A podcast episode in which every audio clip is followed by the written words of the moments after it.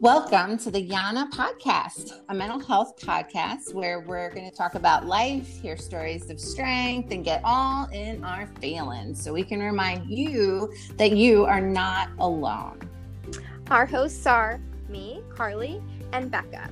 Both of us are super passionate about mental health, advocacy, education, and shattering that stigma. We love creating opportunities for young people to share their stories and experiences about navigating mental health and life in general.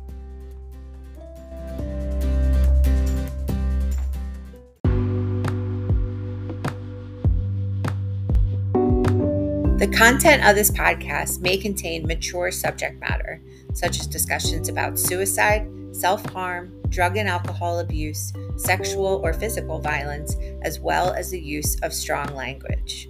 Listener discretion advised. Hello, welcome back. Hello, everyone. Welcome to the pod.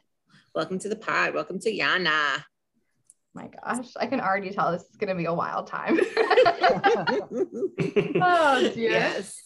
So, before we get into our guests today, because like always, but especially today, we have really awesome guests and yeah. have guests, which we have guests with an S, multiple yeah. guests. So that's exciting. Um, but we'll give you the quick rundown on why we do this podcast. So, Carly and I both work for NAMI. Yes, we do, which is the National Alliance on Mental Illness. And Becca and I have the that we're the luckiest of them all, really, because we get to work for NAMI Philadelphia, Pennsylvania, um, which is the affiliate here in Philly, the affiliate in Philly. Mm-hmm. And we get to do a lot of awesome stuff like provide education and support, advocacy, um, resources, connections to all, bun- like a whole bunch of cool stuff for people who are impacted by mental illness. And Becca is one of our fearless leaders of one of our awesome programs. Yes, thank you, Carly. So um, I hired you, you know. um, so yes, we have a program called Ending the Silence, which is our teen mental health educational awareness program where we go to schools, we go to youth programs, we go to colleges, we go all over the place really, and we talk to kids about or kids, I guess young people, kids, young people about mental health. And, you know, we go through warning signs, uh, suicide prevention, how to help your friends, how to help yourself, resources. And then the best part is that it's always paired with a young person who shares the story of their own mental health journey. So, because of COVID, good old COVID, Love we her. weren't able to do things the way we might typically do them. So we had to kind of figure out another way in which we could give young people a platform to have conversations surrounding mental health, hear stories, talk, just, you know, all that stuff. All the things. So, therefore, once upon a time in a land far, far away. Oh okay. This happens every week, guys. I just added the land far, far away. Per my um, suggestion. Fair. Um, Yana, we gave birth to Yana. so it happens every time, but it's like part of the podcast now, so it can't go away, you know? It can't. So oh, yeah. Yana, Yana, Yana's here. Yana stands for You Are Not Alone. Woohoo. Yay. So that's that. So today we have two awesome guests.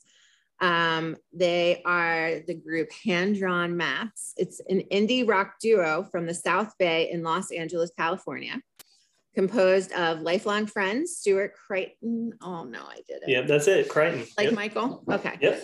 And Blake Baldwin. The two create a unique sound that draws from a wide array of genres genres from classic 1960s psychedelia Oh my God, I can't do this It's because you've had 19 cups of coffee today. so is that how you pronounce that word? Psychedelia? Psychedelia, Psychedelia. yeah. Okay. Yeah. My gosh. And surf rock through current indie rock, pop, and more. Often drawing on their personal histories for inspiration, the lyrics bounce from themes of idyllic love to drug use and past foray, forays with altered states of consciousness. Hello. Oh, hi, Blake and Stewart. How's it going? Hey. Hey guys, this is going to be a fun time. Like like I said, I can already tell it's going to be a wild ride. Yeah, thanks Yeah. for having us. Absolutely. Thank you. You're welcome. You are welcome. And before we jump into hearing about you guys and how awesome you are, I like to always start by doing our little check in, seeing how everyone's doing. And then I like to ask my question of the episode. So I um, will ask the question now so you guys have some time to think about it. And then you'll answer the question after you check in. So I'll Mhm. start. The question is I feel like this is an appropriate question for the guest that we have today. What was your very first concert? Your very first concert. Who was the where, who did you see? Okay, so that's your question that you're going to answer. You can tell me a little bit about, you know, the experience, who was it, all that kind of stuff. Anyway, so check in first. I will start. I am doing very well. Um, I again also have had 19 cups of coffee today, per usual. Me too. Um, yeah, I mean, come on. let's be honest. so I've done a lot of work today, which is great.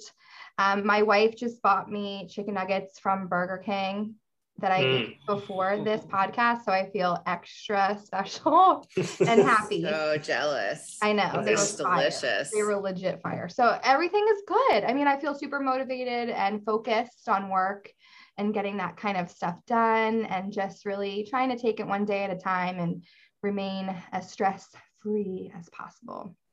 My first concert, this will not come as a surprise to Becca or to anyone who knows Oh, me on this podcast. My first concert was the Dream Within a Dream tour by Miss Britney Spears. nice. You're welcome. Thank you. Hell yeah. Britney, that's awesome. listen, Britney, and she still is to this day, is one of my favorite humans on this planet. And I will always stand with Britney. And she was my first concert. And I was like sixth row, man. I was oh, like, yeah. it was the most incredible experience of my entire life as I was like 11 years old or something. I don't even know. But it was the best. I still remember it to this day. And I have also seen her in concert many other times as well. Nice. Huge fan, big fan, big fan. Britney, if you're out there, I, you. I love you. Free Britney. Yeah. Yeah, her her dad just needs to give her back her money, I swear. Preach. It's Preach. disgusting. Preach. Thank It's you. Free Britney. Hashtag free Britney. So that is me. Doesn't, I mean, it makes sense for me to have a Britney Spears answer in this podcast. So, Becca, how are you? And what was your first concert experience? All right. Well, I'm good today. I just got back from physical therapy, so I'm a little sore. Um, but I and I got up early to go to the pool for a couple hours before I had to do anything today. And Carly's like, uh-huh. Um, As her boss. Here I am. No, I'm just loving kidding. working from home. Working from home. but it sucks. The weather sucks. So I'm disappointed about that. But anyway, I my first concert. So all right, my first concert was when I was five. My parents took me to see Bob Dylan Nice. and like at Tanglewood, which is in the Berkshires in Massachusetts. So it's like a big lawn kind of situation. I was five, so I'm sure it was a great time. But I also just want to say that because it's funny, the first concert I chose to go to, and this shows my age, Bush. Oh, red. Um, Damn. Love that for you, Beth. and I was like that girl, and I was like 12 or something, and I was like, I love you, Gavin. Oh my gosh. Nice. You would have never come to a Embarrassing. Bush concert. I was so like, embarrassing. go to an NSYNC concert. That's awesome. so there, that's me. Good answer. All right, let's go to Stewart. Stewart, how are you? What's up? How's your heart? I'm doing good. I'm doing pretty good. I've been uh I woke up, did some exercises and stuff this morning, kind of went on a bike ride, but I've just been chilling and um I feel good. I had a little bit too much coffee, so I'm feeling like anxiety and Welcome stuff like that. chat. So I'm like I, I feel like I have something to do, but Right. you know, I don't really. But um I, I feel good, feel grateful, and you know, I'm just uh happy to be here. And yeah, and let's see, my first concert was uh when I was like 12 years old or something like that, my dad brought me to. my dad's like an old school rocker, like Yes. bike biker dude, Amazing. and he, and he brought me to see Van Halen. Um, Awesome. but but it was the Van Halen with Sammy Hagar, so it wasn't even with uh with um David Lee Roth. Yeah. Whap, Yes. whap, whap, whap. Some yacht rock. But the but the one thing I remember is uh my dad had like this giant flask of whiskey that was Perfect. metal and he couldn't take it through the metal detector. So I remember we had to walk back and he's like yeah. was- so we, we missed the first part of the concert. I was like, Jesus Christ, Dad. oh man, But, um, I, I'm not gonna lie, that has happened to me. oh my Yeah. gosh. But the first concert I chose to see that I actually bought tickets for, and I got my shit together a little bit later on in life. So I didn't have any money until I was like 22 or 23. Same. And the first concert I bought tickets for was to go see Postal Service at the Greek over in LA. So, nice. Love them. yeah, got to go see Ben Gibbard and Postal Service and get Oh. down, and, and that was a really good feel good concert. And uh, Yes. Oh my gosh, that's awesome. Very good. Well, I also just wanted to say that you were like, I feel like I have somewhere to go or something to do or something. Definitely have the equipment behind you. There's like two bikes skis and bikes yeah, and all the and things. all the things. So, know. I like to stay active. well, Good that's for good. you. I do That's not. awesome. so. Blake, um, what's up? How are What's- you? And tell us what's about your concert. How's it going, guys? Yeah, I'm I'm doing Good. good. We're you know we're slowly creeping into the afternoon over here in California, so um, yeah, things are going well. I've gotten some work done today, and um, I'm trying to get back into my morning routine of doing um, some journaling, Yeah. and meditation and like a little bit of yoga. So I've been doing that. Uh, I did that this did that this morning, so feeling good. And um, my first concert was in 2000 Nice. when I went to uh, I was like graduating eighth grade. Love and- that. Some, some of my some of my friends that now you know we're like over 20 years like best friends that kind of thing. We went to go see um, Bad Religion and Blink 182. Oh, Like- I went to that. I went to that tour. Oh really? Yes. That's yes, awesome. Bad Religion opened for Blink, right? Yeah, I'm pretty sure I'm pretty sure that was the order. Yeah, I actually still have it. I have a Bad Religion T-shirt from that era with oh, like really? flames on the I don't- sides and the giant like crossed out um, crucifix on the back. Yeah. Yeah. Yeah. I had one too, but I think the armpits turned yellow, so I got rid of it. Fair enough. Mine, mine's mine's black, so yeah. But I, I was like like 12, 12 years old. Like the parents just like let us loose in the Long Beach arena. Like here, have fun. Like we ended up in the mosh pit and everything is amazing. Yeah, I think I got I got like there was like two mosh pits that merged and I got they Yeah. like glided into me. It was really fun. But I um I think I was I had already graduated high school. so I'm older Oh than my everyone gosh, here. I've never been near a mosh pit. They don't do mosh pits at Britney concerts. I don't know. But they should. They Should, yeah. absolutely should. Hello. Yeah. Could you I imagine like, the- oops, I did it again. During Toxic. Yeah, right. yes. Toxic is a banger. It's a Yes. banger. Right. Like someone say otherwise. Thank you. I No, It you is. can't. You can't. It is. Ah, that's awesome. See, see, we're all we're all Britney fans here. Thank you. Oh, yeah. Yes. I'm amongst fellow fellow stands. There's Britney right. fans and then there's liars who aren't, Exactly. who say they're not Britney fans. Exactly. They're not welcome here. No. Anyways, so thanks for checking in, guys. That was fun. You guys are fun, fun people. So let's let's talk a little bit about who you guys are at your core, right? Like who are you? How did you guys kind of meet one another? What were some of your experiences as younger younger dudes? And you know, what brought you here? Mhm. Whoever Mhm. wants to start can start. I don't know. Blake, Stewart? you go. Blake, you go for it. Okay, yeah. Well, um, so Stewart and I have known each other literally since we were like babies. I'm I'm a few years older than him, so I, I literally have known him since he was born because our our par- Oh our pa- our parents were like really close friends. So there's pictures of our parents like you know going out camping and like partying together and stuff I like that, that. be- before we even like existed. And um, oh, that's so nice. Yeah, and uh, his his older brother is a little bit closer to my age, so you know we just we just spend a lot of time together, like as families, like going on trips, like going snowboarding, going out camping, that sort of thing, like rolling around in the dirt. And um, but uh, his his dad is a guitar player and like musician. My dad is a little bit as well. They, but they, you know, he's a musical guy, not like a, he's not really like a guitar guitarist or anything. But I have like very specific memories of them, you know, like making up goofy songs for us as kids. And I'm pretty sure there's like video, like evidence of this somewhere. on Yeah. Someone in someone's Of course, closet. on VHS. yeah. Oh yeah, one hundred percent. So um, yeah, so I mean, it's it's kind of crazy, you know, that we've we're literally like thirty four. I'm thirty four, so I've known him literally my whole my whole life. And um, amazing.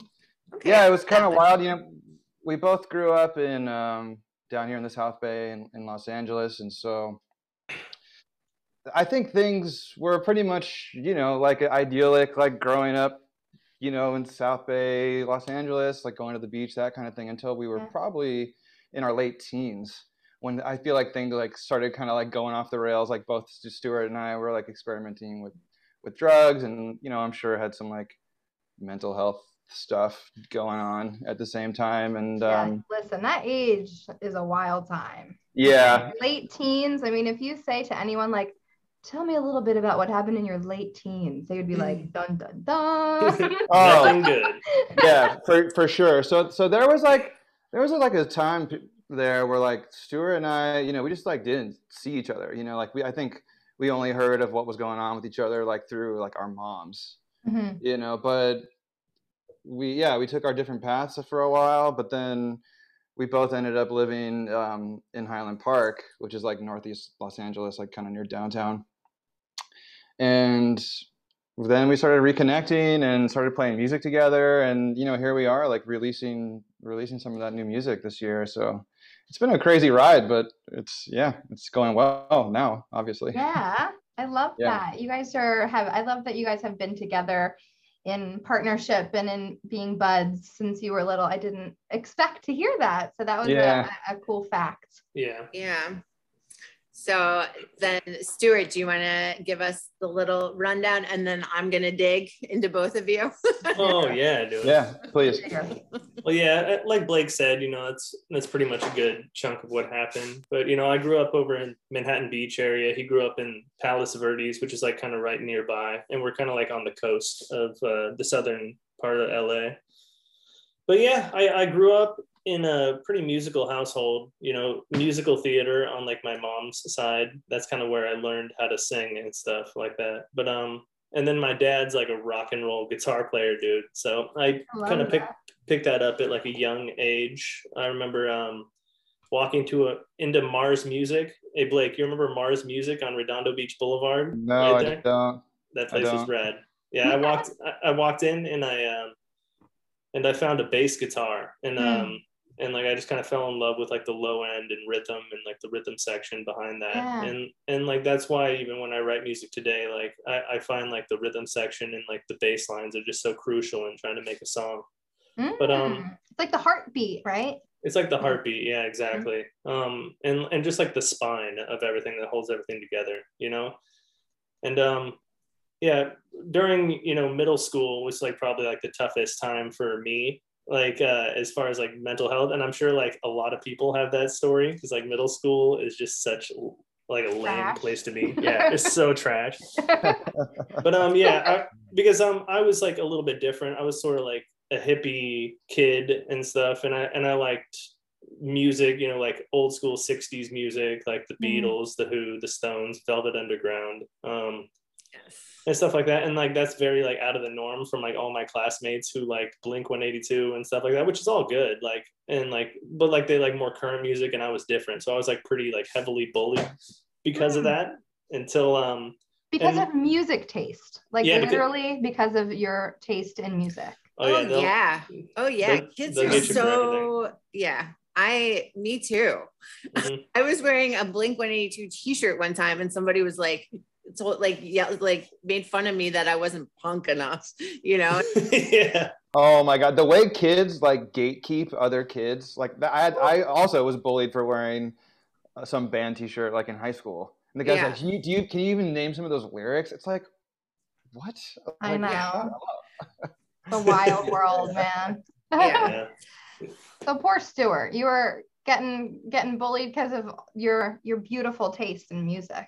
I guess yeah. So yeah that kind of happened and then um like eventually like through by way of my older brother who's more blake's age like i'm more similar in age to his little sister but um I, I didn't really connect with his little sister and i kind of, i wanted to hang with like the older boys you know what i'm Yeah. saying? And like chill with them and like i was kind of always a little different you know? I'm not cut quite old enough to hang out with them you know? I don't really quite fit in with like my peers at school and uh and and I, I discovered um, like when I was like around sixth, seventh grade, like I took a little bit of weed from my my my brother George and kind of uh, met some kids who were I wasn't exactly cool with, and like we all smoked weed together, and like all of a sudden I'm cool. Like after after one day, and I was like, wow, like I, I finally feel like I fit in, and I have um, I have a place to fit in, and I feel like I belong finally, and. uh And I and I feel like I discovered my identity there, and um, it kind of just went all. I mean, I had some good times like throughout that, like in high school and stuff, but like it quickly started to progress, and I found myself like on a big downward spiral, eventually, which led me to getting clean and sober by the age of 22 because I was dealing with like a lot of depression, drug addiction, and um, yeah, and I just I, I kind of allowed myself to like really go down far down on a path. And I eventually uh, got myself into a treatment center, which is a crazy story. We'll go into that a little later. But um, yes, we will. Yes, Yeah. we will. But, um, we'll go into that. I have a I have a lot of shit that happened or stuff that happened. My bad. Um, but uh, Shit. all right, cool. Then I had a lot of shit that happened. I, I was in the shit, but um, yeah. So I eventually got out of treatment, and um, I was living in a sober living. Uh, I had obtained a guitar again because I was always very like musical and stuff, and Yeah. I uh, started really diving into writing my own music and like kind of collaborating, playing singer songwriter open mic nights and stuff, and um, and also like maintaining like uh, my self awareness and trying to stay sober and and clean, which was really difficult to do. But um, I was able to maintain and kind of stay abstinent from that. And then eventually, my mom told me that Blake was moving to town, and I was like, oh yeah, like Back and all, and and I was like, yeah, Blake, my like friend growing up. Like, I'm like, let's uh, like like we should meet up or something. And like I, I he came up to a random show of mine, and I was like, I was like kind of my bass player at the time. Like I was doing a singer songwriter band, like little three piece, and my bass player at the time had a kid, and he was like, I quit. And I was like, oh man, what to do? And I'm like, oh wait, Blake's like a super musical guy too. Mhm. And so um I, I just called him up like one day out of the blue and I'm like, hey, let's let's uh let's jam. And and you know, we got together and we started just like immediately like plugging into logic and uh, Yeah. recording like music and like our songwriting chemistry was like just um like kind of on another level of anyone I've ever worked with before. So we just started nailing out demos and um and like kind of getting excited behind this project before uh, the pandemic hit like in 2020 we were planning on getting into the studio and stuff and um, it kind of just all collapsed and we kind of went into hibernation mode and like kind of survival mode like kind of everyone did at that time because it was just so un- it was so unsure what was going to happen but Yeah. um yeah i remember driving around one day and, and like i just like stumbled on my phone on all the demos that me and blake made and like i kind of got like really sad and i was like you know like i want to I want to get back in and try this. And I hit him up out of the blue, and I think he had listened to the demos around the same time. And he's like, "Dude, I just listened to those the other day, and they're tight. like, we need, like we need to get back in there." And um, we eventually uh like got some studio time with a good friend of ours named Steve Ornest. He owns and operates Total Access Recording over in Redondo Beach. They've recorded like really big artists like No Doubt, Yeah. Sublime, and stuff. Really, I really saw that like Pennywise and yeah. Pennywise, all, all Mhm. that scene. And, you know, we decided like to just kind of go at it full force and really dive into it and, and give it a chance. And once we both got in the studio and started playing all these vintage instruments and like really developing our sound like in studio, like we Yeah. both got really excited about this project again and have kind of been trying to go at it full force ever since. A true love story. a true bromance story. A Oh. true romance. Oh, that is totally. so sweet. That's awesome. Yeah. So um okay. So let's go back. Absolutely. back. It's my favorite thing to do. It So- truly. So you guys were growing up, like I'm just picturing like my own situation as related to this, but like I had, you know, family friends, like where I was the youngest, whatever. But so you, so Blake, you were like friends with Stewart's older brother. And then Stewart, you said you stole some weed from your older brother. So From uh, yeah, from us probably. yeah. exactly. so you guys, and you were talking about how you were getting into like drugs and drinking. Was that just like part of Norm. on, or was there like, you know, why? How did that kind of start to happen? For Um, yeah, I mean, it just sort of kind of like like Stewart, you know, I um, had met some guys. We were friends.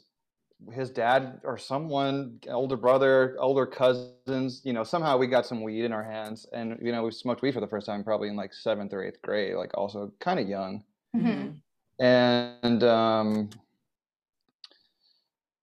you know it just from there i just started to you know we started experimenting with more and more drugs started drinking that sort of thing you know all, I've, I like i feel like a lot of people graduate from high school and then like go crazy in college or like that sort of thing but for me it all happened earlier Yeah. you know which like in some ways i'm grateful for and in like other ways it was really difficult because i was struggling with um you know anxiety and depression and like alcohol abuse and other drug abuse like while i was so young Mhm. yeah, you know, like now i sort of have like in hindsight can look at it as like you know i was coping with x y and z you know there was some part about it that was like kind of recreational Mhm. in like in like a like hey um, we're just having fun Right. you know what i mean you know and like there were some really fun moments like Sure. you know as as like it's it's hard to admit that you know because like no one wants to be seen as like someone who likes doing drugs Mhm. but there were some moments that were really awesome you know but in like but also you know I was around a lot of really difficult things like seeing people um, having to go off to um, addiction centers Yeah. you know like treatment or- facilities. yeah yeah yeah yeah sorry having, yeah, having to go to treatment centers when they're like 14 or like getting Yeah. in se- serious trouble with their families or, or hurting or hurting themselves or other people you know people like getting in car accidents getting duis like i Mhm. pretty much have seen it all like including um, knowing some people who committed suicide because they were like so down the rabbit hole Yeah. and Wow. i just like by luck of the draw didn't have anything like absolutely horrible happen to me you know but it was it's only now that i'm older i can kind of look at it all and be like i dodged some major bullets yeah. you know Mhm.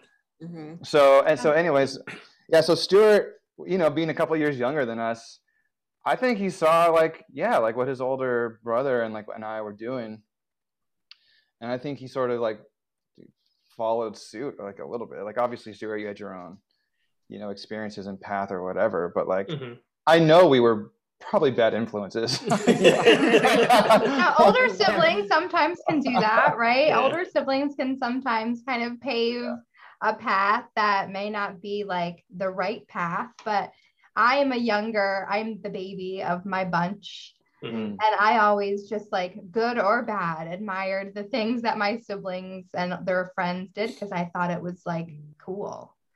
So Yeah. and I wanted to fit in, or I and I'm much younger than my siblings. Mm. So I looked at them as like, oh my gosh, like they're so cool. So I I can relate to that feeling of just like wanting to be a part of that.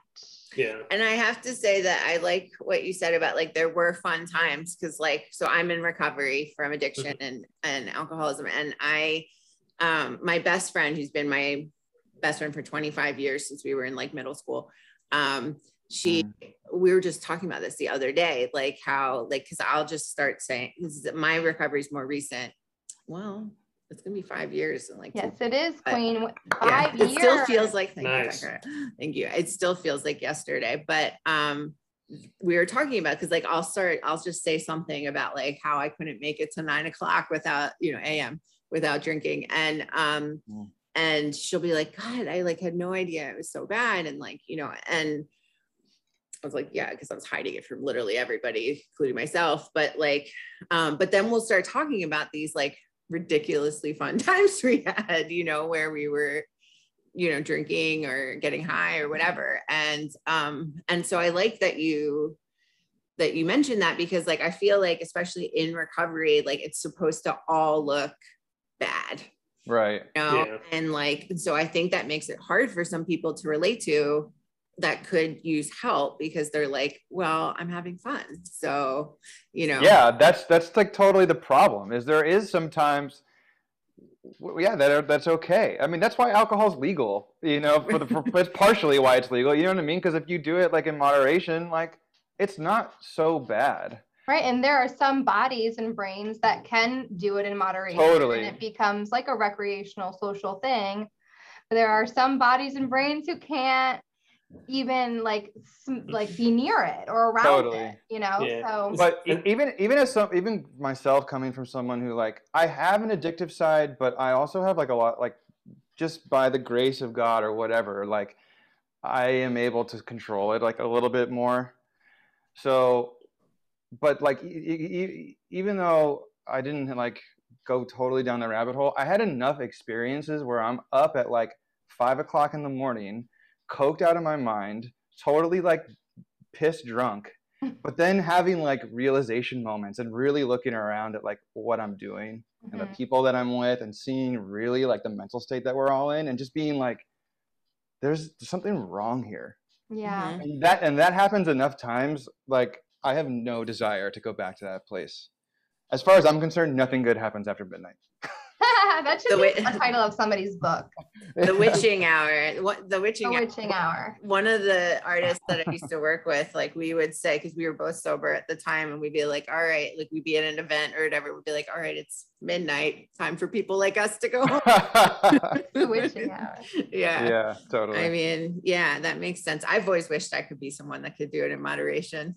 Tried so many yeah. times, but not a tough part is like even like someone with like a mind like mine who can't like handle stuff in moderation no matter how hard I try.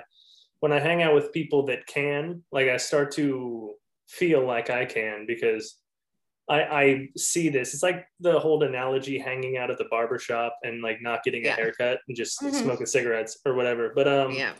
I, I I've fallen victim to like being able to trying to compare myself to other people and like compare my own story to other people and just not succeeding that way because I can't handle my stuff like the way they can, you know. Well, it's like they say in AA, like alcohol or drugs are uh it's cunning, baffling, and powerful. Like it'll trick mm-hmm. you into mm-hmm. thinking that. And that's what happened to me every time was like I just would every time I relapsed that it was you know i would be around people who were and that and uh, honestly for me i had to move away from the music world because it was i was like it, it, i don't know it felt like it was a really great place to mask a drinking and alcohol and drug problem oh totally you know? so it was just not healthy for me but also i wasn't a musician so it, it, it was easier for me to move away because that wasn't who i was you know it was right. part of what i do sure mm-hmm. sure that makes sense and so i always really... like i always have so much admiration for people in the music world who are yeah. able to get uh, clean and sober and stay, stay sober. Mm-hmm. It's yeah. amazing. I really like what you said too, Blake, that like you were like, you never know. Like I I did struggle with depression and anxiety, and like maybe I was masking those feelings with drugs and alcohol. I think that that is sometimes people see that in hindsight, right? Like they don't realize that that's what's happening during their their that experience. But yeah. we we teach at NAMI that oftentimes like alcohol and drugs are a negative coping skill for a lot of people. Oh, totally. That they turn to those things so that they don't have to feel the other things.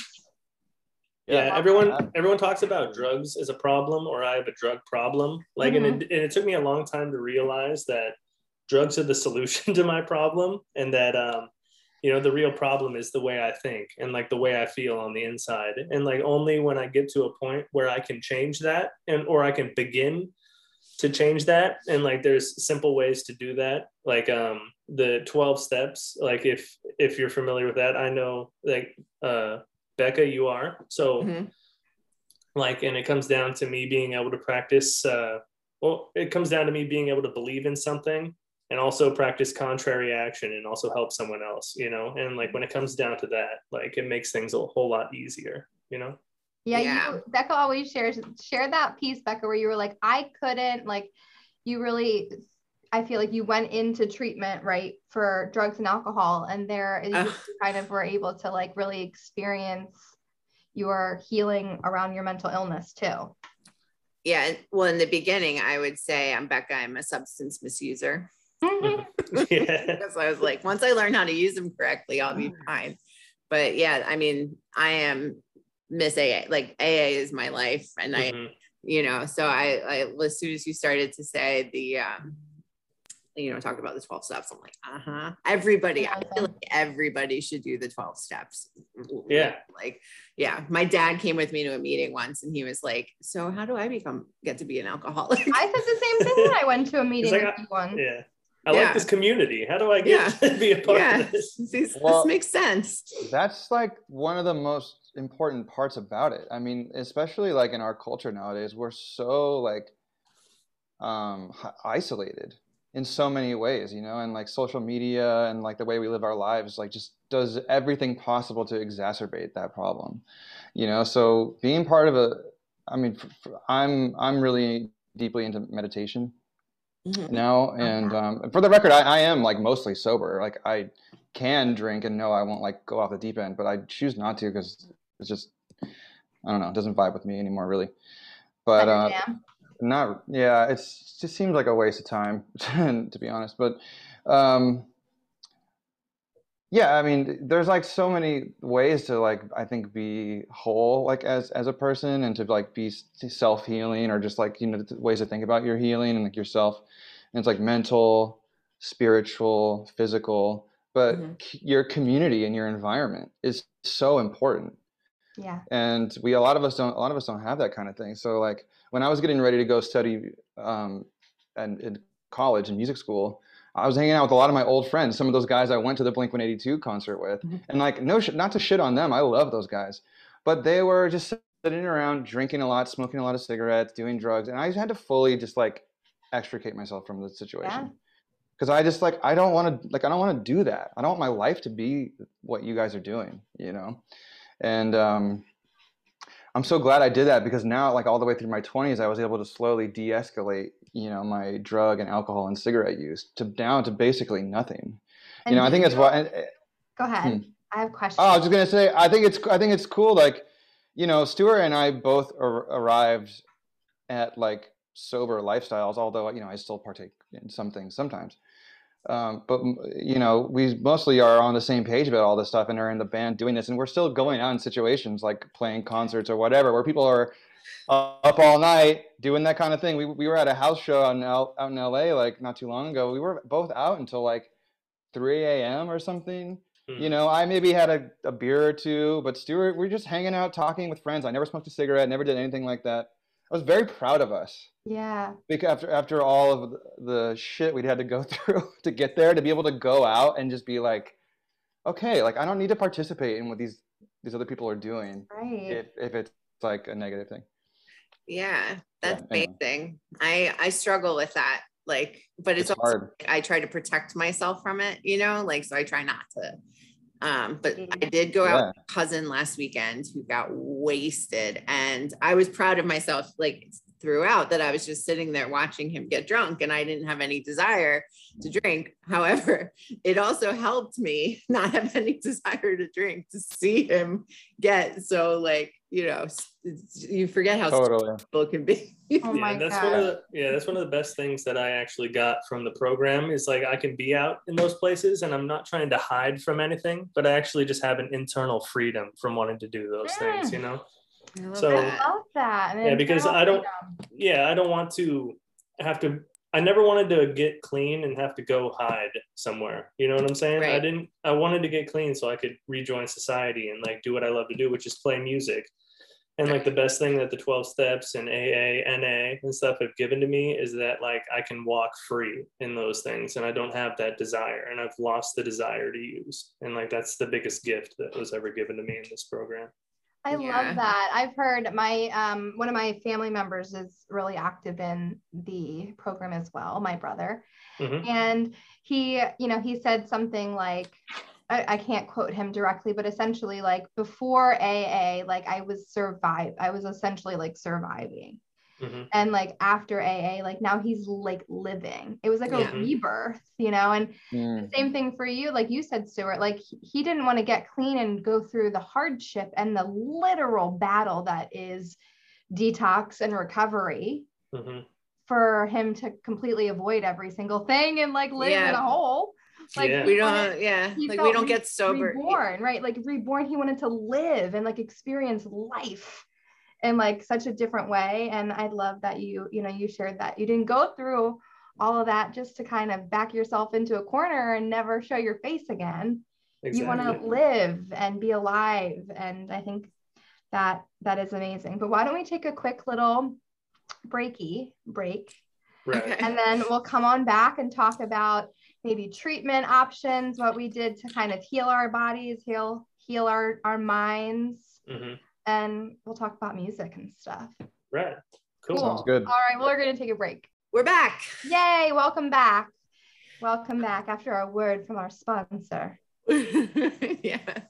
So before we went on break, we were just having an awesome conversation about sobriety, all the kinds of things. So um, let's dig in more. I want to get into you, Stewart, and I Mhm. want to hear when shit got real. All right. Wow. Let's- It's, that's It's like a a, very- really big question yeah, it's a very long and convoluted story. You gotta, you got, dude. You gotta hit him with the Christmas story. Ah, okay. all right, I, I will Let's talk about eventually. Uh, we'll, we'll get there. We'll get there because that's that's where it all came down to rock bottom. But um, so when I by the time I hit high school, you know, I was getting into like psychedelics and stuff like that. You know, eating a lot of acid and shrooms, going to see the Grateful Dead and Phish and Sound Tribe, Sector Nine. You know that whole that whole party scene. But um, you know, by sophomore junior year, I uh, my friend's mom actually had cancer and passed away and um she didn't like to take her pain pills so she like stockpiled them like in uh, like a cabinet. So she had like endless OxyContin and stuff like that. And um we started eating those every day for a while. And eventually it progressed to you know using heroin meth cocaine all that stuff. But um yeah eventually my mom found some uh some like needles or something in my room when i was uh senior in high school Wait, can I can I stop you real quick? And yeah totally so can you talk about the progression? Because yes this is um something that like you know people talk about all the time especially with opiates like Mhm. especially in philly like where we live too it's a huge Yeah. epidemic right now in yeah philadelphia so yeah so started out with weed when i was in middle school. And then by the time you know i got to high school it moved to psychedelics. And like the thing is after a while it all got boring to me. You know the Right. the weed got boring. The psychedelics are were pretty cool. Like I, I will admit like those are like the the best times i've had like using substances and um, when it comes down to using substances in my mind, I always go there. Like I always, I'm like, oh, I had fun there. I remember the time when I had a bunch of heroin and I was uh, and I was really happy and well for two days straight. Like,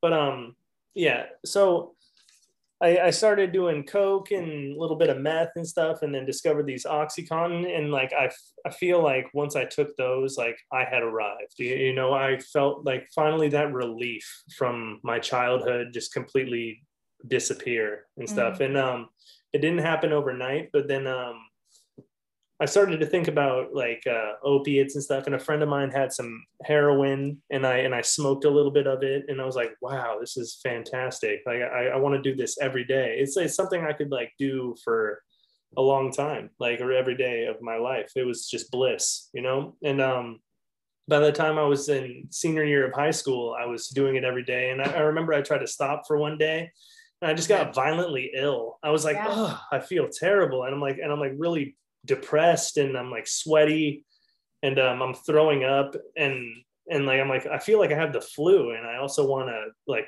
kill myself, like it, like for a lack It, of better like, really words, like, rocked you and this was only one day you said like literally like one day with one day off, yeah, and um in this space yeah, and then I like came to the realization I'm like, oh my god, I'm sick on like these opiates are making me sick now. And then um, you know, it was just a progression from there. And I and I kind of picked up like I used to smoke it, and then I like uh, my friend had a needle once, and like I couldn't do it, and he he hit me with it like in uh, in my vein, and I was like, wow, this is incredible. And I learned to hit myself, mm-hmm. and uh, mm-hmm. it's just a downward spiral when I was in high school, a senior in high school, and my mom found uh, some some needles in my drawer and she's like you know you got to she was very upset and like kind of I, I, was hurting my family all around me. And she said you know you got to go to treatment. And uh around that time i got accepted to a musical group and i got to tour the world. So i was like all right i'll go to treatment for 30 days and like I, am going to prove to my mom that i'm i'm completely cured and i'm going to go get to do my what i want to do you know? And uh you know i got back i got to go travel with this group and stuff for a little while but the thing is when i was in the group like I w- I wasn't able to obtain heroin when you're in japan or like uh, when you're in uk or anything like i couldn't exactly just go up to people and be like hey know where oh, i could find some heroin? Yeah, right. yeah. so i gravitated towards direction of heroin. Yeah. So I, I found myself gravitating towards like drinking every day and alcohol. And like and that eventually i figured it out later that like no matter what I use, I'm I'm using it for the exact reason of trying to escape myself in the way that I feel. So it really doesn't matter what substance I use. Like at the end of the day, I'm trying to escape from the way I feel and like kind of just escape reality. But um um long story short, I got what's that? I just have a question. Was there yeah. ever like any hesitation like in your mind? Like I know like for me, I would say like I'm mm-hmm. never gonna do heroin or I'm never gonna do you know, crack or, you know, there was like certain things that I was like, I'm never going to do this. I'm never going to do this. And then there was like, and then lines got broken, you know, the rules. Yes, broken, absolutely. Um, you know? I call those, I call those all yets and that stands for you're eligible too. Like, and, uh, so, mm-hmm. and, and all these yets that I had, I'm never going to stick a needle in my arm when I'm a kid. Right. Like I'm never going to use heroin. I'm never going to use crystal meth like I'm especially right. never going to shoot crystal meth in my veins. Like and like all those lines, one after the other, one after the other, just kept on getting crossed. I kept on. I, I, it was like almost I was uh, I was surprising myself with what I was doing, you know. And um, and uh, I just went down a path. I got kicked out of the group for drinking too much. I was a drunk bastard. Like I would, I would uh, be on stage and I would be like drinking in the back, like, mm-hmm. like because I'd be shaking and I would get these tremors, like, and because I become reliant on these substances. It's just a part of like my body. Like I become right. reliant on substances. Um, is a part of my why, mind. That's yeah. why people get so sick. Like you were mentioning, like when when you certain substances you really do like it, it becomes a part of your you almost need it to function mm-hmm. or else you don't you can't function. You get sick you get violently ill you have these tremors you vomit. And because your body is so dependent mm-hmm. on these things to like live. Yeah exactly exactly. And, and i just became completely dependent on any substance i was on like at that time. But eventually got kicked out of the performing arts group for drinking got sent back home from japan after three months out there. It was really depressing towards me. I felt like i was throwing like my life away. And um, i moved in with my dad and i started using heroin again you know just like to kind of ease my sadness and depression from like kind of being taken out of something i really love. And uh, you know i didn't have any money. I didn't have a job. I couldn't hold a job. I couldn't do anything um, so I started stealing like from whatever I can steal from, like to try to obtain drugs. You know, I took my dad's guitars, I took my guitars, something I worked so hard um, to pursue and something I loved so much. Like I saw it just kind of like slipping through my fingers because I was like I had like this brand new Telecaster, this this amp, like uh, and I was just had them all in the pawn shop, and I'm like, like I just need more heroin and stuff. And uh, my dad kind of caught me doing that. My mom caught me doing that, and they said you're out. You know, so I had no place to live after a while, and um, I moved to downtown Los Angeles. And there's like this little area in LA called Skid Row where like a lot of ha- uh, homeless people hang out. There's drugs are very easily available. There's a lot of hustling I can do around there. I can go steal shit from Home Depot, like and try to return it. I can panhandle at gas stations trying to make money. And, and I did that for six months, you know, and, and I was down there and I would just uh, sleep wherever I could on the streets. I could do whatever. I would sometimes just go to different areas and try to survive and like obtain heroin. And uh, Yeah. after a And while, how old were you? Sorry, how old were you here? I, You were I was young. 21, 21. Literally 21, 21 Yeah. years old. 21 yeah and uh one one day i came back to the south bay and um or I, I remember being in la and i saw a band playing and i was sitting down and i was watching the band play and i was like kind of strung out and homeless and i was watching these guys get down and play guitar and stuff and i remember looking at this guy who was next to me and i was like i, I used to do that you know and um and uh, he's like yeah sure you did kid you know Mm, I'm like, no, I, I, I swear, like I'm a musician. I, I Willie used to do that. Yeah. I used to do that, and um, then that that kind of just hit me, and I uh, I went back to the South Bay, and um, I ran into a, I, I obtained some heroin somehow, and I uh, I used it all, and I was starting to get sick already. Like I started to get sick sick after six hours of using at that time. Like, and if if like six hours off, I would start to go through withdrawal symptoms. And I showed up at an old friend's house I went to high school with. He was a hippie dude I knew, and he's like, uh, he's like, hey, um, like what's what's the fuck's wrong with you? You smell terrible. You Yeah, look wrong? terrible. Right. Like you are just a complete fucking what? Who are you? right. And I'm like, dude, I don't even know what's going on. So he's like, hold on. And he like went into his freezer and he had these sugar cubes that he kept, like these sugar cube acid tabs. And um, so he opened up your mouth and he put two sugar cubes in my mouth and he's like, here, let those dissolve for you real quick. Um, and I'm like, okay. And then like he's like, now get the fuck out of here.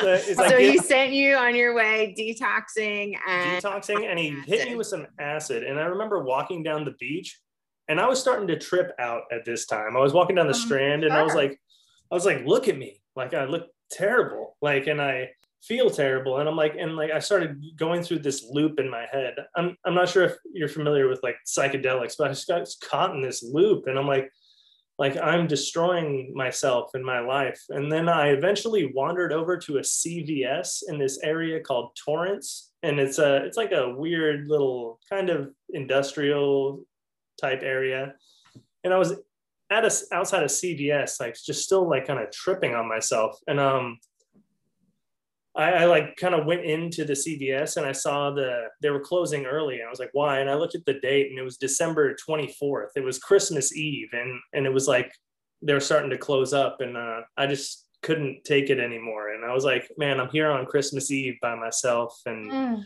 out in the rain. I'm like would detoxing on heroin. I'm like I'm like under the influence of acid. I'm like, I don't know what to do. I'm like, so I just uh I, I just picked up the payphone that was nearby and I like kind of asked some dude for 35 cents. I'm like, can I have 35 cents to use the phone or whatever? And he's like, all right. Like everyone's very like weary of me because I, I look like shit.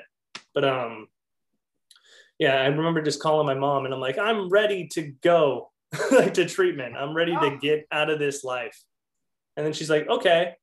And then um, my dad came and picked me up, and um, he he let me sleep in his garage, you know, because I'm not allowed in the house because I steal shit, and I, and um, so he gave me a like a blow up mattress in his garage, moved everything out, and kind of like closed the door. And then like I the door opened in the morning, I was like still like in a bad place. I can't sleep when you're withdrawing on heroin, so. I was going through a depression, and my mom opens the door. She's like, "Let's go, like it's time to go." And I didn't have any clothes. I just kind of um, uh, got in her car and went to this treatment center um, over in Pasadena, and um, I just decided I was uh, completely done. And like they were, they told me to do some stuff there. They're like, "You need to get a sponsor. You need to." Uh, you know, do the steps. You need to Go do to 100 meetings an hour. Yeah, exactly. 90 meetings in 90 days. Yeah, and I was 90, just like, 90. and I was like, okay, let's do it. And you know, I uh I said I surrender. Like, and uh, I'm completely done with this life. And then um yeah, I just started Were doing you yeah. like, did they, were you still detoxing when you got there? Like, were they able to help I detox? I- I was also detoxing. Um and they were help, able to help me detox because like while I was doing all this, I was also eat, eating this shit called methadone. If you're familiar with that, I'm sure yes. you are. And um, yeah, I would. Uh, I that was still coming out of my system for a couple months, two, three months after being there. Um, and like my, I remember my bones would like hurt, Mm. like because methadone gets caught in your bone marrow. Oh, and I um, didn't know that. I, I I wouldn't be able to leave that place if I tried. I was I like couldn't see well. I couldn't like think well or stand like up very well because my body was so damaged from just like getting s- poked with needles and taking um substances and I couldn't like even leave that place if I tried or I wanted to leave against medical advice, you know? But um Yeah. I just stuck and I and I ended up finding a really sweet man named Don and he uh and he taught me about the 12 steps and about um being able to you know come to terms with like who I am like I'm an addict if I take one it's it's it's all gone from there. And he kind of introduced me to like a power greater than myself. And um I turned my life over to something different than myself because my best thinking gets me high. And um, then I was able to kind of make an inventory about things and uh, read that to him, and then take some contrary action with six and seven, make some amends in eight and nine, and then uh, really dive into kind of continuing to take personal inventory on myself, start meditating and praying more often, and then trying to help other people in the program. So it's really changed my life, and I was able to kind of rediscover my music and my love for music along the way and that's like really helped to keep me clean along with everything else and meeting blake has been a and re-meeting up with blake has been like a really good part of that as well you know because um it's kind of re-sparked my passion to make music and be in a band and uh and make something that will touch someone else and be there and um kind of show that I was able to do it and I from a low spot and like I kind of got everything back and like it's very possible for everyone else too who's struggling and has been there. Oh Well, wow. I'm Beautiful. over here. Yeah. I'm like literally like blubbering. I'm a blubbering mess. I Yeah. Stewart, thank you so much for sharing so Yeah. much of your story. Um, that was big. That was Yeah. really, really important thing to hear because like you talked about so many things, like your lowest of lows, like the like lowest of lows and your Yeah. realization that like wow like i fully surrender i don't want to live this life anymore you reached out for help Mhm. and Yeah. that i mean And I just also like, you know, we just did an episode on um on opiates and um addiction and um that was not my DOC, my drug of choice. That was uh I feel lucky that that was not my drug of choice, but like it's so it, it's so we've never had anybody on that's like that that's been their you know their story so it it's really great to like be able to hear that personal that personal connection to it and like you know like alcohol the detox can be so dangerous and Mhm.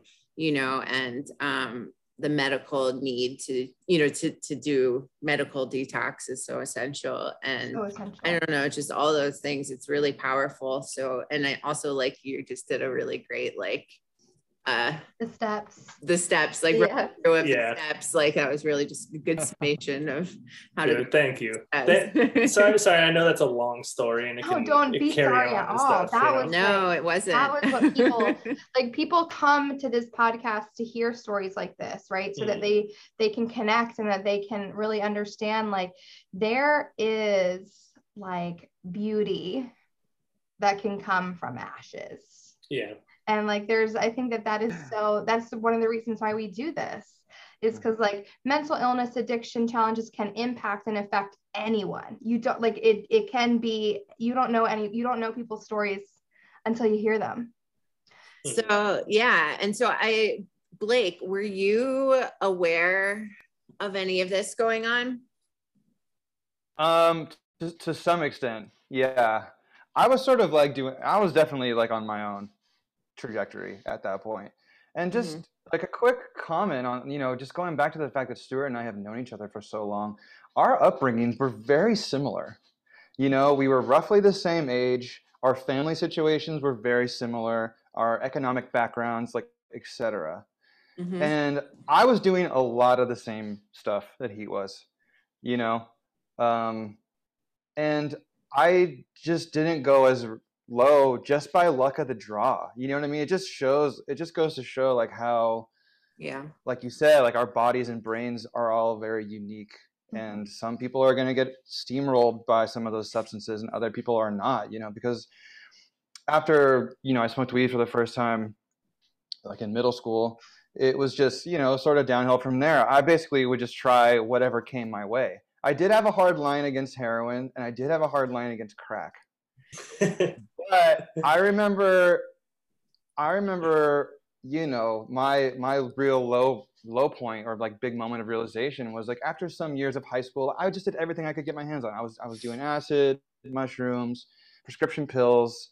I would get blacked out drunk at school, whatever. Just screw it, man. I'll just do Mhm. whatever I can get my hands on. And I remember specifically one time, I would show up at the spot where all my friends would meet up after after school. We're like juniors, maybe yeah, juniors in high school. And my friends are beckoning me like to get in a car. They're like, "Hey, just come on, man, come on." They see me walking up, so I get in the car. I don't ask any questions. I just get in the car. We go driving. And we're sitting there. I'm looking out the window, and after a few minutes, I look around. I'm like, "What are we doing?" They're like, "Oh, we're going to X, Y, and Z. We're going to this dude's house to go like do some drugs." And I'm like, "Yeah, cool." like whatever. This is where I'm at now. This is where we're even- going.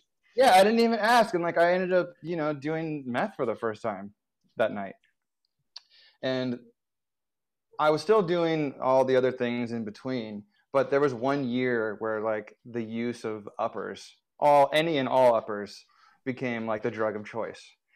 And I remember a whole year went where it was like, oh, I was like once in, you know, it was like once a month, and then it was mm-hmm. twice a month, and all of a sudden it was like every week, and then it was almost every day or or whatever and at the end i remember i'm i was by myself trying to get high. And i remember just it's like i'm up like i couldn't sleep. It's up like i'm four it's four o'clock in the morning. I'm trying to like do these uppers that don't even exist. I'm like smoking a little glass pipe. I can't even do anything with it. And i just had this mo i had this moment of like what am i doing? Like i'm alone. This isn't even fun. Like Right. it just it felt so wrong. And i'm this is where i said like just by luck of the draw some switch flipped and was and said like my inner voice was like this is not right. This is not right. I you know what i mean? And so I, I went to a friend the next day and was like dude i don't know about you but like this friend group doing these drugs is, is not good for us. We're better than this. Mm. you know we weren't raised like our fam- we had decent families who tried to like you know steer us the right way as much as possible. So like kudos to them because they might hear this story and think like oh my god we screwed up like my son was like doing these drugs. However they did put something inside of us that helped us realize at some point like i need help or this is not right. And Mhm. I, I sort of you know was able to say that to my friend and we um we completely abandoned a whole group of people which was for the better because some of those people were like yeah had to go to rehab or they were stealing from each other. They were relationships were getting ruined left and right so it was really a toxic environment and like i was able to pull myself out. And around that time i was probably like 19 or 20 Wow. and um, you know i never had to go in a program thankfully. I mean I, I abused i abused alcohol for years after that for sure. Yeah. but it was um, a slow decline from that time to to now. You know so fit like 14 15 years of, of progress Yeah. you know i eventually quit cigarettes. I eventually you know would take long long breaks from from drinking on purpose. But it, t- it took a lot of time you know and like i probably should have asked for help and reached out like sooner. Like it probably w- wouldn't have taken me so long you Mhm. know? And I, like i kind of like had to learn the hard way a little bit like when it came to alcohol and that sort of thing. It's almost like um every time you wake up really hungover just feeling like you ruined your body there's a lesson to be learned there Right. but you for you forget the next time you go out with your friends and you're like oh it's fine haha no problem i didn't like hate myself last weekend right. Yeah. you know we forget but like uh, again like I, I just had enough of those moments of feeling terrible that every time it happened, it like motivated me to not let that happen again. Of course. More and more and more. But it, you know, I, I, maybe I would have gotten through it a bit sooner had I, you know, reached out to family for help or, or that. And I love what you said about yeah. like you know the about your family like the like that they might feel like oh my god we must have done a terrible job because you know my son battled with you know drug addiction and all of this but they did instill something in you that made you eventually reach out reach out and ask for help because yeah. I think that's such an important message for families. Like I know my family, like they felt like such failures. Like my parents felt like such failures. But like as we've said, I've said on here before, and when I share my stories, like I had the best parents ever. It wasn't about them. Mm-hmm. It was like, mm-hmm. but I eventually got help, and it was because of them too. I yeah. Mean, yeah. You can't say for them. You know, it was for well, me. It was, yeah. you know, like I.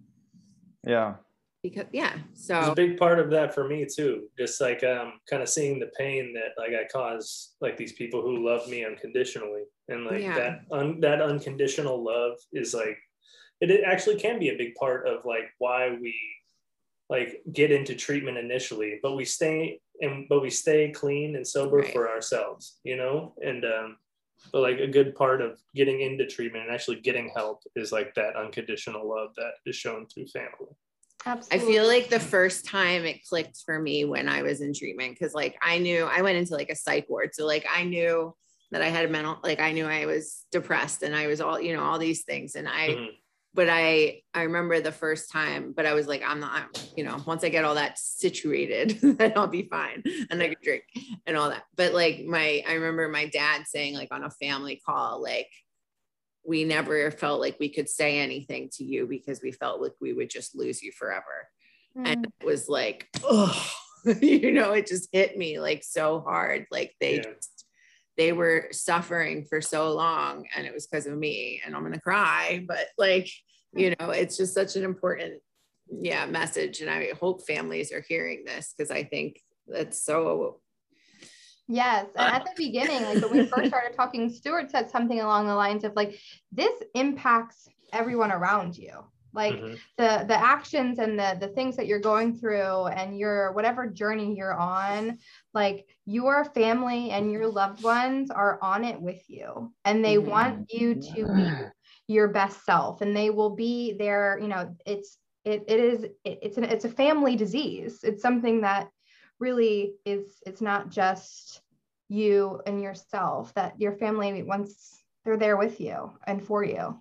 Yeah. and if they're mm-hmm. not we are you know like mm-hmm. NAMI is here to to help you and to help you get connected to support in any any way that we can too. Ooh, good segue car.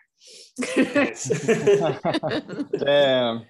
Hey. so all right let's uh, I could ask you guys a million more. Eight questions. million thousand. I know we don't want to like, you know, make this a million hours long. So I want to hear about how the music then, you know, like how you guys then started composing your music together and um, you the know, bromance. We want to hear more about the bromance. we want to hear about the bromance. There you go. yeah. What do you think, Blake? Um, I mean, music, music for me has been, I've, I've been just FYI, I've been in and out of therapy, you know, for since I was in a teenager, like either because my parents suggested it or or I even went in like as an adult, like I've chosen to go to go. I'm actually having I actually have a therapy session later today with my sister and my mom. We're gonna have a nice little family chat about some stuff that's going on. Ooh, bless. So, we love therapy. Yeah, yeah, no, I, I I love it, you know, and I've uh, but but music has been like my my personal like rock over over the years and i just don't know what i would do if i didn't have that. And not just like connecting to it as a fan but also you know being able to um, express myself in a certain way and like also kind of like you know get, get, just get get lost in the in the connection that is that is there to be had with um, an instrument and with with sound and with music as it is. So i mean yeah, you know, I always recognized that Stewart was such a like a musical kid. You know, he was he was like yeah, there was a good stage, you know, where he was kind of like the little brother that we're like, ah, shut up, Stewart, like that. You know, we had like we, had, we, had we had that relationship, but I'm I do like very much remember always being impressed with his musicianship. He could always like like he could plunk out songs on piano before I could even barely play guitar. And I was like, damn, this kid is like actually really talented, All you know? Stewart. So it was, I mean, you know, uh, us finally getting together again and being able to like relate over these stories of our family and like drugs and being able to share that and work on that all that stuff and just be able to do music together. I mean it's such a special thing. I, I definitely don't take it for granted. Um, you know and we we have like a, when it comes to writing i don't know it's just it's been very easy. Um, like we have a lot of the same references. We both have similar ideas about like what sounds cool you know? And I, i'm probably because we have known each other for so long and we've gone through a lot of the same same stuff. Yeah. so we both we've both been in other bands um, aside from this one, and it's not always that um, symbiotic, copacetic, Mhm. Chemi- chemical. What's the word? Great. you know, yeah, All of them fit. All of those Yeah. things work. yeah, yeah, yeah. So That's awesome. And you guys say this about your I about your lyrics, that your lyrics are like a, a mixture of like the good things and the bad things. Yeah, well, the music in general definitely is like even like with our new single "Catch a Wave" or whatever. It's um kind of has like an upbeat tempo. Sounds more like a pop song, like kind of like a power pop, like indie pop song. But um, Mhm. like a lot of the lyrical inspiration that we draw from is like more based with like those feelings of being alone and addiction and stuff and uh like dysfunctional relationships like in addiction whether it be with your family with a substance in general like um and we kind of tend to draw like more from the pain aspect lyrically but also kind of keep the tempo upbeat. But also there's some there's some little bits of hope in there like some sad hope like wrapped up in there. Yeah, I mean, you know, we're we're not going to ignore like what our our past is like, you know, and some and we've like some of the songs directly reference like doing drugs or or definitely reference um you know yeah mishandled relationships and like that sort of thing that we've that we've had to go through um Yeah. but the like musically you know there yeah there is some like groovy moments it's like oh you can bob your head to this then you listen to the lyric it's like damn that was actually pretty pretty dark Right. Like should I be like driving with my windows down, bobbing There's- my head, like yeah, Yeah. yeah, I know it's it's kind of a weird mismatch, but like I don't know, it just seems to make sense to us. Um, something that's so sugary and and poppy, you know, it, like that also feels very fake and plastic. You know, and a lot of pop music these days is like that, and like in some ways, a lot of art these days is like that, at least in po- pop culture. And I think both of us have like a bit of a disdain for that because Mhm. it's like it doesn't feel like it doesn't feel honest yeah. there's something wrong about that you know Yeah, it's like the pop music is like everyone's Instagram reel. Yeah totally yeah let's, let's just curate every Yeah. moment because life is A bunch so of great. filters, a bunch of filters and some Photoshop and you know totally 18 I feel like the- million yeah. pictures. before I feel like the one. listener, I feel like the listener can really tell if something's like inauthentic too. You know, like I can always, I have like a really good bullshit monitor, and I can really tell when something's not honest. And like when I'll even take a look at some of my lyrics sometimes, and I'm like, if it's not vulnerable and honest, and I'm, and I don't feel weird about putting this in there, then I'm, I Mhm. shouldn't make it. Like I should feel kind of like weird about making that. Even like in Catch a Wave, there's like a line about like getting relief. It's like um, it's um, what does it go? It's uh, next time we meet, pull up my sleeve, and we'll see if I'm ready then. Like you know, it's it's just kind of like has to do with like the addiction and just like not being able to overcome that. And, uh, yeah.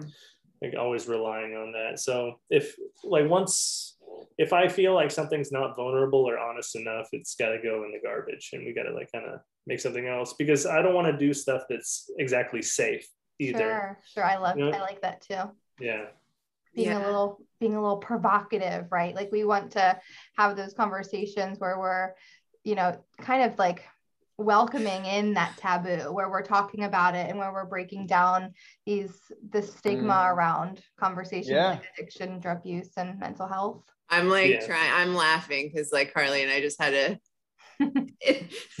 an issue surrounding being Taboo provocative topic. or being safe. And, Uh, nice. we, we both we both tend to be provocative. So yeah, we like But like- break barriers, but like that's where things happen, right? Like that's where change is made in the provocative. Mhm. Change is made Absolutely. in in those conversations or awareness is made when people are you know not playing safe and Yeah. having conversations that are a little bit harder and talking about that vulnerable stuff so yeah. yeah so, so so many things i feel like so many things in our culture are either like put behind a closed door or are Mhm. stigmatized and judged a little bit so whether it's you know like birth and death Mhm. those things are sort of taboo things sex drug Yeah. use is heavily stigmatized mental illness um, um, sexually transmitted diseases like Yeah. there's heavy stigmas around this stuff like let's just t- just talk about it like we Talk doesn't about have to be yeah it does not have to be like this hidden thing that's looked down upon like the judgment around drug use is is probably what kept me quiet from talking about it more often to, to 100%. like my family members that sort of thing yeah. A hundred, yeah, a million percent. Like that's yeah, exactly. And that's what some of the arguments are for like things like safe injection sites and you know, totally other kinds of things where that it it it kind of help hold the shame away, which is really what can help change things. And I think that like some of this that like for better or worse is what's kind of happened during the pandemic. Like the things have been brought to the forefront, a lot of things that were taboo and not talked talked about. And unfortunately, some things that we didn't really want. I mean, like that shouldn't be. Oh, we're not going into the poli- politics, but yeah yeah, you, you know there's been a lot of thank you. Um but like you know there's been a lot of things that i think like i think there's been a lot more emphasis on men- mental health mental health during the pandemic um Mhm. and addiction and suicide and stuff so and death obviously Yeah, um Yeah. and mourning and all of that. So i mean i think on i mean it's not fortunate that that had to happen in order for that to conversation but it, i think it is a silver lining if you will but um Yeah. yeah you but guys are uh, awesome this has we- been great i know thank you This has Thanks been for so good. us. And I mean, we we always like to say, I mean, we literally could talk to you guys for like 500 hours. Like Mhm. that's like our our ultimate hope is to be able to just have unlimited amounts of time to talk to our guests yeah because you're so wonderful. But we we want to number one, we want to know um where should I ask my question first, Becca, or should we get social? yeah ask Okay. question. So I'll ask my famous question. And that question um, is just a message of hope, right? To the, our listeners or whatever you want to call it. So the question is, is if you could have told, or if you could today tell your younger self one thing, what would you tell them? We'll start Man. with Stewart. All right. Well, I I don't take my experience like for granted, and like I feel like um, I'm I'm very well grounded now because of like where I've been and like what I've seen um, throughout my life. But if I had to just give some advice to my younger self, it would be to you know be be careful and like just uh don't rush anything you know don't um you're it's life's not a big race you know like you don't have to go down certain paths but uh, i'm glad i'm here now but you know i would just say to be careful and not and just take things slow and and just be okay with being yourself I love that. That's a great message. thank you You're welcome. Blake, what would you what would you tell little Blake?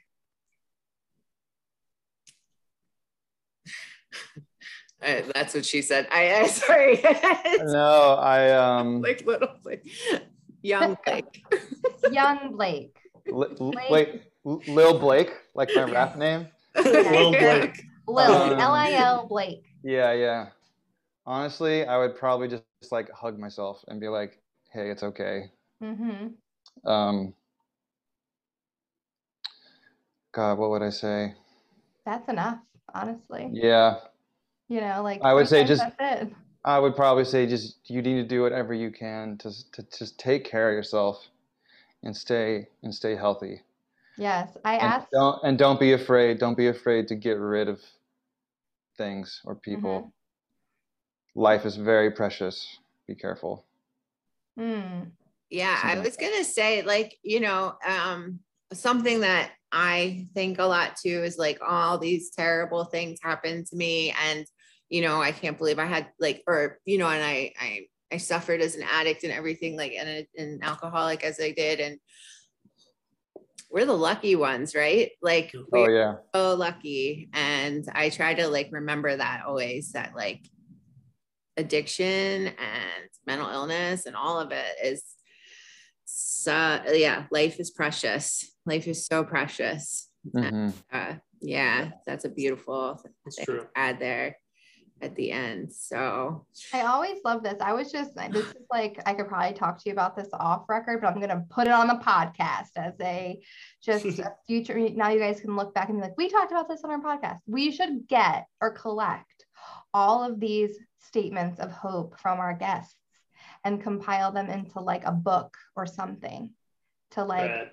Right? Like all of these like messages this. of hope. This is me as your boss giving you a job.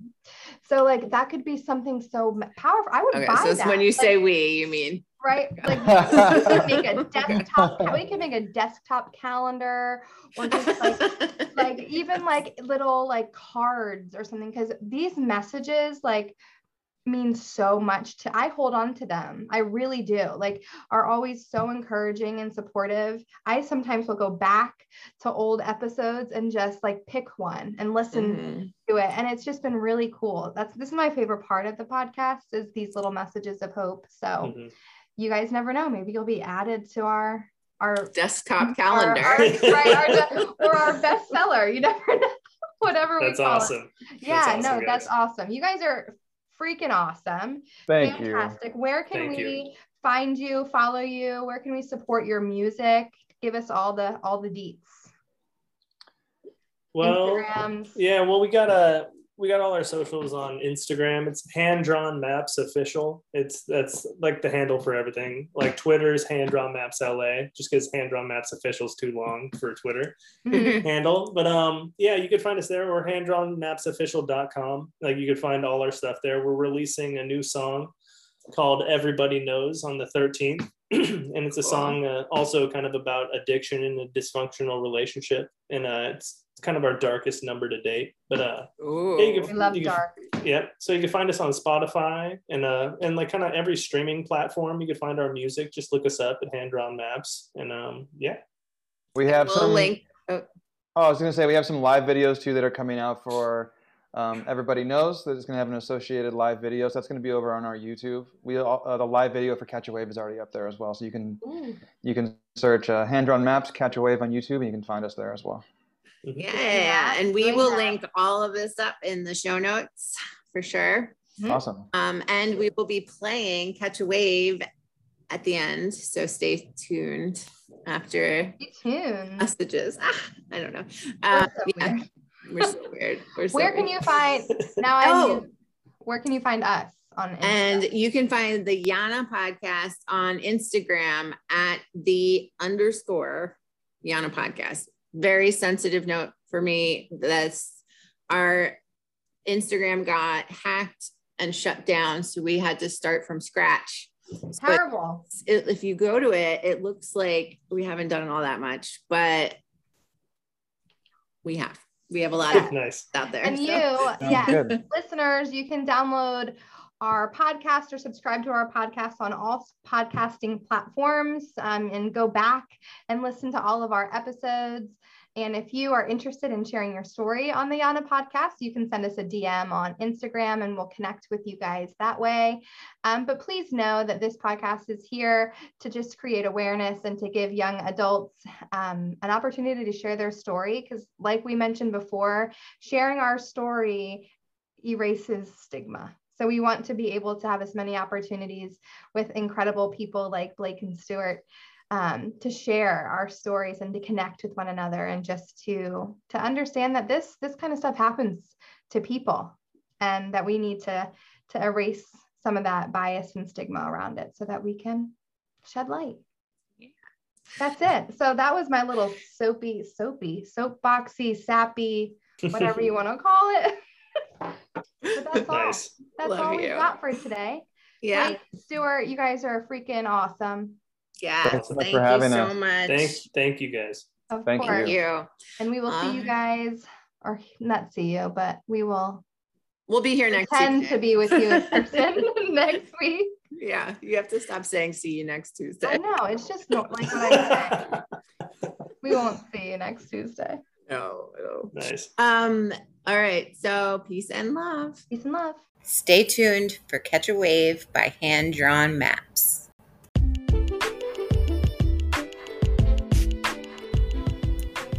If you or someone you know is in crisis, call the Suicide and Crisis Lifeline at 988.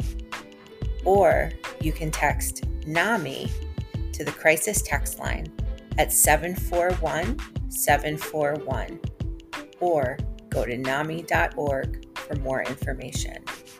Remember, you are not alone.